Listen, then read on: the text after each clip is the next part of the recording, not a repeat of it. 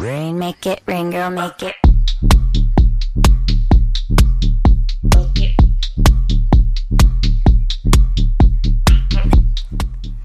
수요일 저녁에는 농구 이야기와 함께합니다. 다양한 농구 이야기를 전하는 주간 농구 시작하겠습니다. 손대범 농구 전문 기자 조현일 해설위원과 함께합니다. 두 분 어서 오십시오. 안녕하십니까. 오랜만입니다. 반갑습니다. 네. 네. 아 근데 박재민 씨가 어, 잠깐 휴식기에 들어갔습니다. 한 분이 없어요. 네, 어, 휴식이 필요해서 잠깐 하차했는데 네. 뭐 NBA 개막과 함께 돌아올 예정이라고 하니까 음. 네, 조금만 더 기다려주시면 될 것 같습니다. 알겠습니다.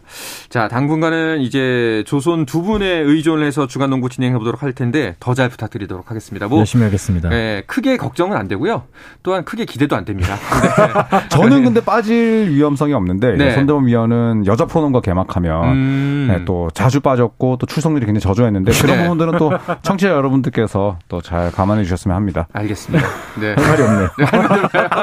아, 여기서 한마디 좀딱 멋지게 받아쳐야 되는데 아쉽습니다.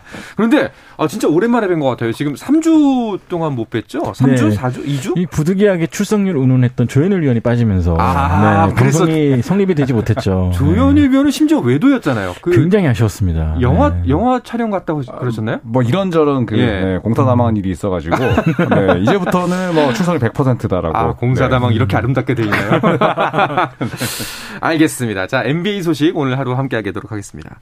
어, 우리가 못 보던 사이에 미첼의 트레이드도 성사가 됐습니다. 근데 이렇게 되면은 유타에서는 원투 펀치가 다 나가버린 거 아닌가요? 그렇죠. 도노반 미첼 선수가 예상 외로 클리브랜드 캐벌리어스로 트레이드가 됐습니다. 네. 이에 따라서 어, 유타 재즈는 대니 에인지 사장이 취임한 이래 루디 고베어와 도노반 미첼, 유타의 미래로 불렸던 두 선수를 모두 트레이드하면서 음. 아예 새로운 판을 짜게 되었습니다. 아니 근데 저 생각에는 타격이 좀 많이 클 것 같은데 그 이런 사장의 결정에 두 분께서는 뭐 설마 잘한 결정이라고 생각을 하시나요? 우선 뭐 대니 에인지 사장 하면은 사실 보스턴 셀틱스 때부터 트레이드의 아주 귀재다 음. 아, 이런 평가를 받았었는데 아, 유타 재즈를 맡고 나서 어, 본인이 직접 본 바에 따르면 네. 어, 서로를 뭐 믿었다고 보기는 어렵다 아, 이런 음. 얘기를 했습니다. 또 음. 현지에서는 사실 도노반 미첼과 루디 고베어가 사이가 나쁜 건 아니지만 또 서로가 딱히 어, 믿고 의지하지는 않는다 이런 얘기를 했었거든요. 네. 네, 그래서 데니 엔지 단장이 이제 이런 이야기를 했었는데 워낙 또 판 갈아엎는 걸 좋아하는 인물이기도 하고 예, 본인의 행보를 좀 뒷받침하기 위해서 어, 또 떠나간 선수를 좀 소재로 활용한 게 아닐까라는 생각도 좀 듭니다. 음. 근데 늘 보면 정규 시즌 때는 성적을 잘, 잘 내다가 네. 플레이오프 때 서로 가장 믿음이 필요했던 그 무대에서 늘 아쉬운 모습을 보였기 때문에 아마도 리셋 버튼을 누르고 싶지 않았나 싶어요. 음. 그런 면에서 봤을 때는 사실 저는 미첼 정도는 남겨놓지 않을까 싶었지만 아예 체질 개선을 택한 것 같습니다. 그렇군요. 그동안에 이제 기존까지의 데니 에인즈 사장의 행보를 보면은 그래도 뭔가 보관이 없지는 않을 것이다라는 생각이 들기도 하네요. 자, 그렇다면은 이번 시즌은 좀 다를까요?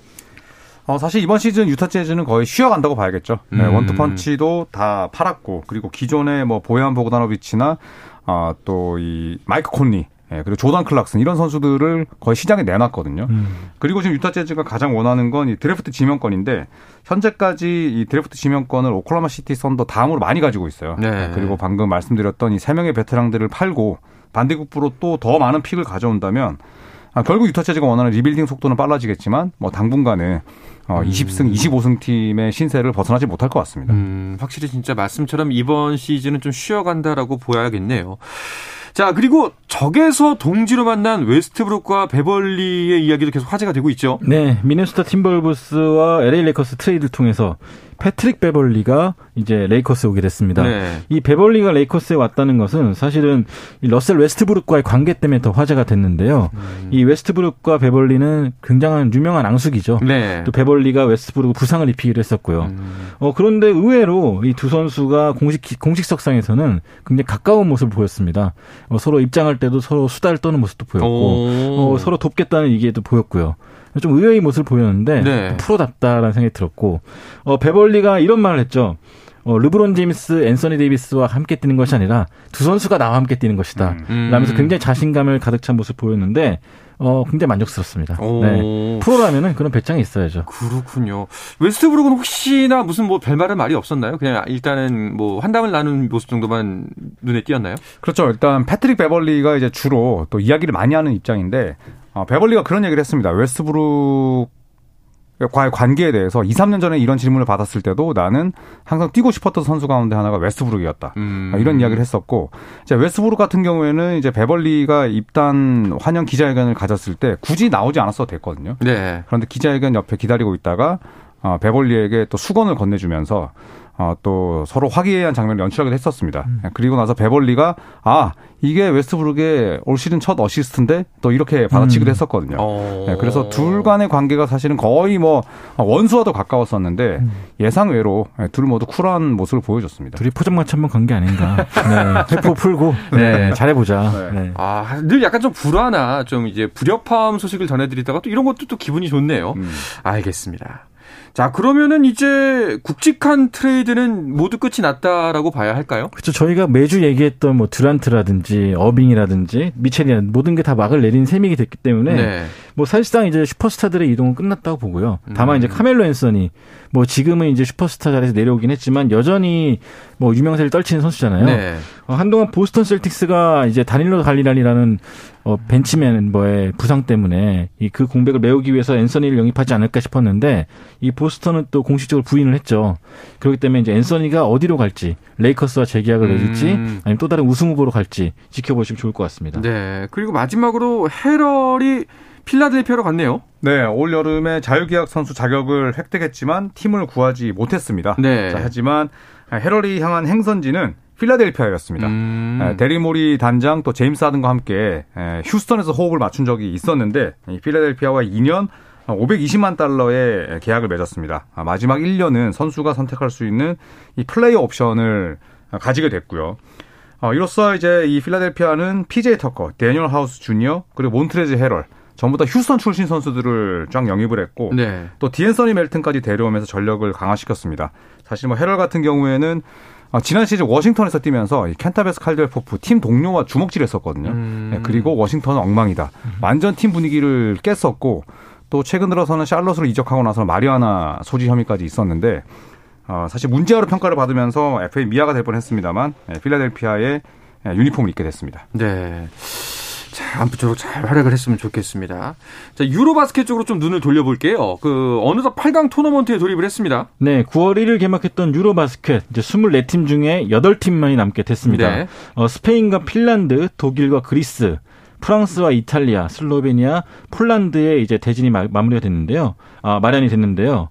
일단 16강에서 이변이 좀 많았죠. 일단 니콜라 요키치의 세르비아가 탈락을 했고요. 음. 또 이제 8강에 올랐던 아까 소개했던 그리스가 이 독일에게 격침을 당하면서 네. 어, 4강 진출에 실패했습니다. 어, 그리스가 사실은 가장 강력한 우승 후보 아니었나요? 그렇죠. 그리스 또 세르비아 조별 예선에서 보여줬던 공격력이 어마어마했었습니다. 네. 네, 하지만 결국 어, 그리스가 아쉽게 패했었는데 아, 마지막 4쿼터 종료 얼마 남겨놓지 않은 시점에서는 또 야니스가 아, 비신사적인 파울로 퇴장까지 당했거든요. 아. 네, 경기도 지고 또 매너에서도 패했습니다. 자, 자, 이 8강 팀 중을 일단 8강 팀 뭐 경기가 살짝 진행되긴 했습니다만 의외의 팀이 이 중에 껴 있다면은 아무래도 이탈리아가 아닐까요? 아, 그렇죠. 이번에 이탈리아가 굉장히 이 화끈한 공격 농구도 보여줬는데 세르비아를 상대로 승리를 거뒀어요. 네. 세르비아 하면 역시나 요키치가 있었고 또 요키치로 인해서 우승 후보로 꼽혔던 팀인데 이 팀을 상대로 굉장히 빠른 템포의 공격을 펼치면서 어 사실 요키치를 굉장히 지치게 만들었습니다. 어 세르비아 입장에서는 요키치에 대한 의존도가 너무 높다 보니까 결국 뒷심 부족을 보였는데 어 이탈리아 입장에서는 사실 굉장한 대열을 낚은 셈이고 네. 또 이로 인해서 더 높은 곳까지 높은 곳까지 올라갈 수 있다는 자신감도 얻게 됐습니다. 자, 팔- 이탈리아가 이제 8강 전에서 맞붙을 상대는 프랑스인데요. 어떤 경기가 예상되나요? 어, 저는 사실 이탈리아 프랑스의 경기를 이탈리아가 이긴다고 어, 이미 예측을 했습니다. 오, 네. 어디서요? 어, 제가 이제 그 승패를 예측하는 예, 그런 이제 일을 하고 있는데 네네. 어, 일단 이탈리아 같은 경우에는 사실 다닐로 갈리나리 선수가 갑작스러운 무릎 부상으로 빠지긴 했습니다만 어, 마르코 스피수라는 선수가 엄청나게 잘하고 있습니다. 음. 예, 그리고 또 아칠리 폴로나라, 뭐 시모네 폰테키오, 이 피바 무대에서 잔뼈가 굵은 선수들이 많은데 반대로 프랑스는 조별 예선에서 3승 2패에 그쳤고요. 또 루디 고베어나 어, 에반 포니에 같은 NBA 선수들이 있지만 공격력이 굉장히 답답해요. 예, 그래서 저는 공격 농구에서 수비 농구로 탈바꿈한 이탈리아에게 혼쭐이 나지 않을까라는 생각에 저는 이탈리아의 승리를 예측해 아, 보겠습니다. 굉장히 기대가 되네요. 네. 네, 맞을지 틀릴지. 네, 누가 이길지보다는 맞을지 틀릴지 어, 맞을 짓 하는지 이렇게 들었어요. 아, 예, 맞짓 하는지. 아, 네. 네. 그리고 도둑이 제발 저린다. 뭐 이렇게 생각하시면 될 것 같습니다. 자, 8강전은 오늘부터 시작이 되는데 두 경기가 펼쳐졌습니다. 일단은 스페인과 핀란드의 경기는 스페인이 핀란드를 꺾었고요. 아까 말씀드렸다시피 그리스와 독일의 경기. 독일이 그리스를 꺾었어요. 네, 역시나 이런 걸 보면은 유럽 농구 같은 경우는 특유의 또 매력이 있는 것 같습니다. 아무리 음. 슈퍼스타 한 명이 잘한다 그래도 이 뒤를 support하는 멤버들이 제대로 하지 못한다면은 이길 수가 없거든요. 네. 뭐 물론 독일에도 NBA 선수가 있었고 또 이탈리아도 뭐 잘하는 선수가 많았지만 결과적으로 봤을 때는 팀으로 뭉친 팀들이 더 잘하지 음. 않을까 싶고요. 어, 그리스 같은 경우는 이 세르비아와 함께 그 요키치와 함께 아테토쿤보도 매년 유럽 정상에 도전한다 말을 많았지만 결국은 원맨 팀으로서는 아. 유럽 재패를 할 수 없다는 걸 다시 한번 보여줬습니다. 그렇네요. 그러면은 사실 NBA 스타들이 많이 출전을 해서 이번 유로 챔피언십이 좀 그 유로 바스켓이 인기를 끌었는데 요키치도 없고 이제 아데토쿤보도 떨어지고 빅3 중에서는 돈치치만 남은 거네요. 네, 이제 돈치치의 슬로베니아가 폴란드와 아, 이제 내일 새벽에 경기를 펼치게 됩니다.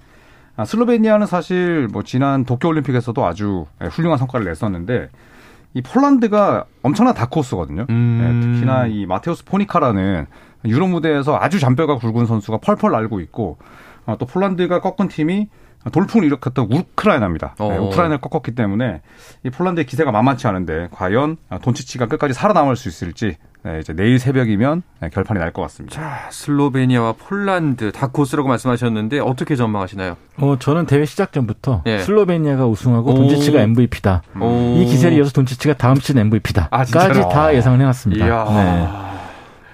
너무 지나친 예상 아닌가요? 그러니까요. 아닙니다. 충분히 납득할 만한. 명절 네. 이후에 너무 지르는 거 아닌가? 너무 마음이 풍족해졌나? 약간 이런 생각이 네. 들기도 합니다. 자, 그러면은 자, 어, 지금 손대범 위원 같은 경우에 슬로베니아가 우승까지 한다라고 예상을 하셨고, 조, 조 위원은 어떠세요? 저는 우승팀을 독일로 예상하겠습니다. 오, 그래요? 네. 데니스 오. 슈로더와 또 다니엘 타이스가 워낙 잘해주고 있고, 예, 슈로더가 이제 또 소속팀을 구했다는 루머가 있더라고요. 이제 또 음. 유로바스켓에 더욱더 집중할 수 있고, 네. 또 덕 노비츠키와 뛸 때에도 유로바스켓에서 득점 2위를 한 적이 있어요. 음. 그래서 저는 슈로더의 큰 경기의 강한 면모를 믿어보겠습니다. 아. 너무 이제 유별난 pick을 고- 좋아하시는 거 아닌지 모르겠네요. 네. 네. 아, 독일 무시하시는 건가요? 네. 아, 무시하는 건 아니지만 네. 유별나다. 네. 예상을 벗어났다. 네. 뭐이 정도로 정해. 알겠습니다. 네. 손 의원의 슬로베니아 그리고 조 의원의 독일. 아마 다음 주면 이 경기 온거 알수 있을 것 같습니다. 자, NBA 명예전당 헌혜식도 화제를 모았는데요. 이야기는 잠시 쉬었다 와서 나누도록 하겠습니다. 한상원의 스포츠 스포츠와 함께하고 계신 지금 시각은 8시 47분입니다.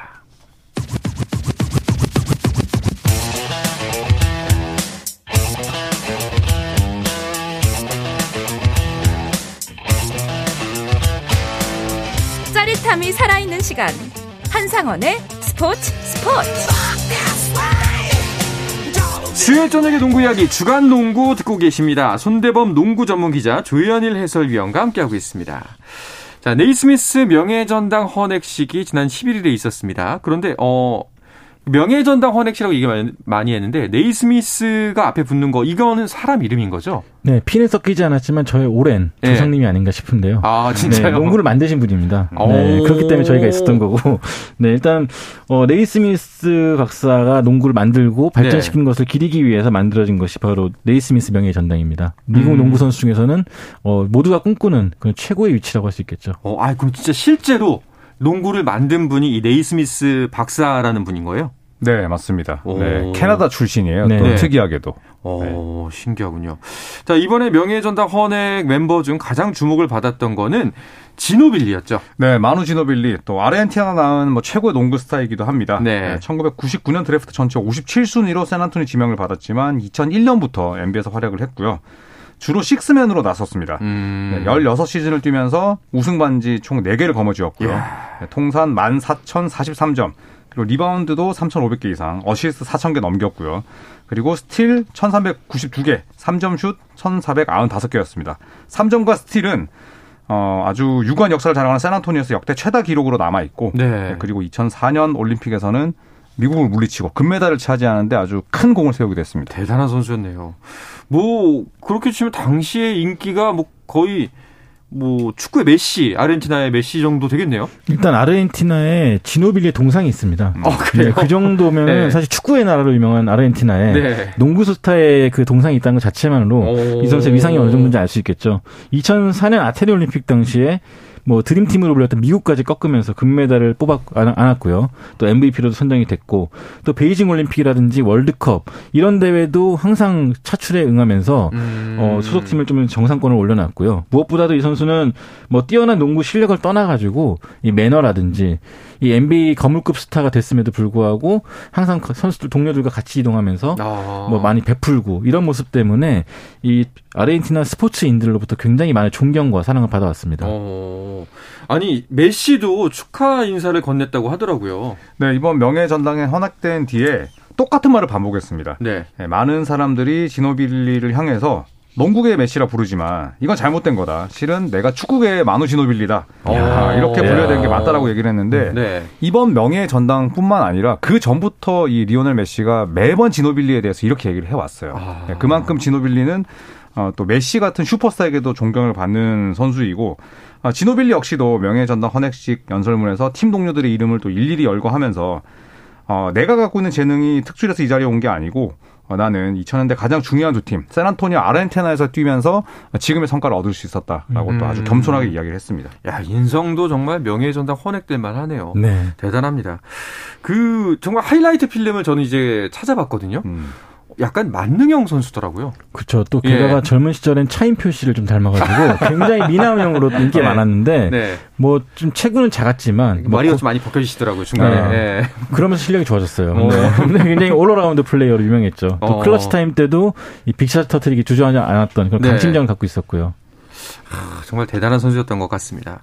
내년에는 또 이제 어떤 선수들이 이름을 올릴지에 대한 이야기가 벌써부터 나오고 있다고요? 네, ESPN이 지난 12일에 2023년부터 2025년까지 순차적으로 명예전당 후보가 될 만한 NBA 선수들을 예상을 했습니다. 음. 아, 우선 2003년 후보로는 덕 노비츠키와 아. 드웨인 웨이드. 네, 음. 둘이 또 NBA 파이널에서 네. 두 번이나 맞붙었었죠. 사실 썩 사이가 좋진 않았는데 나란히 어, 은퇴를 했기 때문에 또 나란히 후보로 언급이 됐고요. 토니 파커 역시도 음. 어, 2023년 후보입니다. 또 2024년 후보로는 NBA에서 20년 이상 뛰었던 덩크왕 빈스 카터가 있겠고 2025년에는 어, 역시나 NBA와 피바 아, 양 무대에서 엄청난 족적을 남긴 파우 가솔 선수가 가장 유력한 후보로 꼽히고 있습니다. 뭐 이름 이름 하나하나 들어도 모두 선수가 다 자격이 있어 보이네요.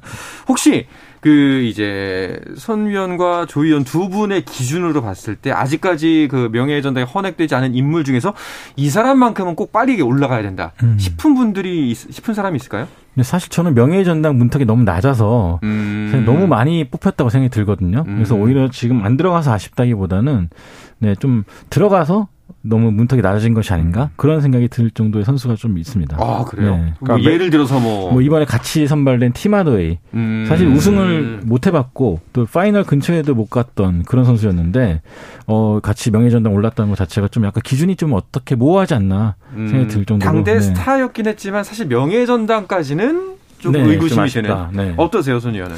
그러니까 저도 이제 사실 메이저리그와 비교해서 더 그런 것 같아요. 네, 음. 메이저리그는 명예 전당 들어가기가 너무 힘들고 그렇죠, 그렇죠. NBA는 명예 전당 들어가기가 상대적으로 너무 쉽다 보니까 음. 좀더 대조되는 면이 있는데 저 역시도 이제 팀 하더웨이가 은퇴하고 나서 한참 뒤에 명예 전당에 들어갔지만 아, 과연 이 명예전당에 들어갈 만한 족적을 남겼느냐 이렇게 묻는다면 약간 고개를 좀 가로젓게 됩니다. 음.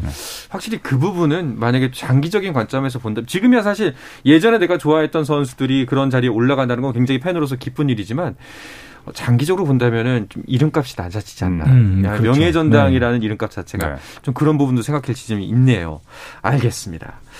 자, 그런데 NBA 소식 또 한 가지가 그 NBA 사무국이 로버트 사버 피닉스 선즈 구단주가 있는데 이 구단주에게 1년 자격 정지 징계를 내렸다는 소식이 있네요. 네, 피닉스 선즈의 뭐 괴짜라고 부르긴 좀 아- 아시, 아니고 좀 약간 기행을 일삼았던 로버트 네. 사버 구단주가 리그로부터 어, 징계를 받았습니다.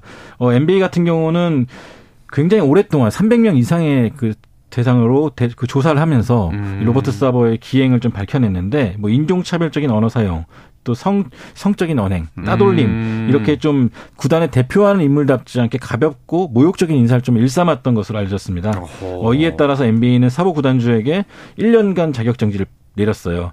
이에 따라서 이제 사버 같은 경우는 사무실은 물론이고 뭐 훈련 시설, NBA 관련 어떤 행사도 참여할 수 없게 되었습니다. 그리고 벌금이 천만 달러예요. 그러니까 벌금을 140억 원을 내게 됐는데 140억 원. 네, 로버트 사버 구단주 할 때 이제 그 철자 이름이 S인데 거기다가 이제 달러에 S를 붙일 정도로 아. 이분이 엄청나게 짠돌이거든요. 음. 근데 천- 지금 천만 달러를 내야 돼서 거기에 대해서 이건 부당하다. 지금 반성은커녕 네. 네, 음. 도리어 지금 썽을 내고 있습니다. 아, 근데 정말 예치가 했으면 네. 구단주한테 1년 자격 정지 줬을까 싶기도 해요, 사실. 그러니까 어지간했으면 NBA도 예. 가만히 있었을 텐데 네. 300명 이상을 조사했다는 건 맞아요. 그만큼 문제가 음. 심각했다는 게 아닌가 싶어요. 문서가 총 8만 건 이상 나왔고 8만 11개월에 건이요? 네, 11개월에 걸쳐서 NBA가 손이어 말씀대로 320명을 만나서 네. 네, 이런 결과를 도출했습니다. 뭐 자세한 내용 우리가 알 수는 없겠지만 알게 된다면 천만 달러도 싸다 이런 얘기가 나올 법도 할 것 같습니다. 네, 자세한 내용이 나왔지만 싸게 막았다라고 네. 봅니다. 네. 알겠습니다. 또 어떤 소식들이 눈길을 끌었나요? 어, 일단 WNBA의 전설이죠. 어, 시애틀 스톰의 수 버드 선수가 어, 지난 플레이오프를 막 끝으로 은, 은퇴를 가졌습니다. 네. 애초에 이제 마지막 시즌이라고 밝히고 뛰었던 수 버드 선수인데 어, 라스베가스 에이시스와의 플레이오프 시리즈를 끝으로 은퇴를 했는데요. 이 선수가 WNBA 프로 선수로서만 21년을 뛰었어요. 그러니까 저 저랑 동갑이거든요. 40살 훨씬 넘겼는데도 네. 불구하고 이 젊은 선수들과 경쟁하면서 또 클러치 차임에도 슛을 던지고 어, 굉장한 또 오랫동안 한결같은 기량을 보였습니다. 야 이런 선수가 또 이제 명예의 전당에 혼내게 돼야죠. 이런 그렇죠. 선수는 인정입니까? 아 무조건 가야죠. 이 알겠습니다. 선수는 예. 올림픽 금메달도 음. 3회 연속으로 수상했을 정도로 굉장히 뛰어난 기량을 보였습니다. 알겠습니다. 자, 시간이 얼마 남지 않았는데요. 국내 농구 소식도 빠르게 알아보도록 하겠습니다. KBL 프로농구 개막 이제 한 달 정도밖에 남지 않았죠? 네, 개막이 10월 15일에 하게 됩니다.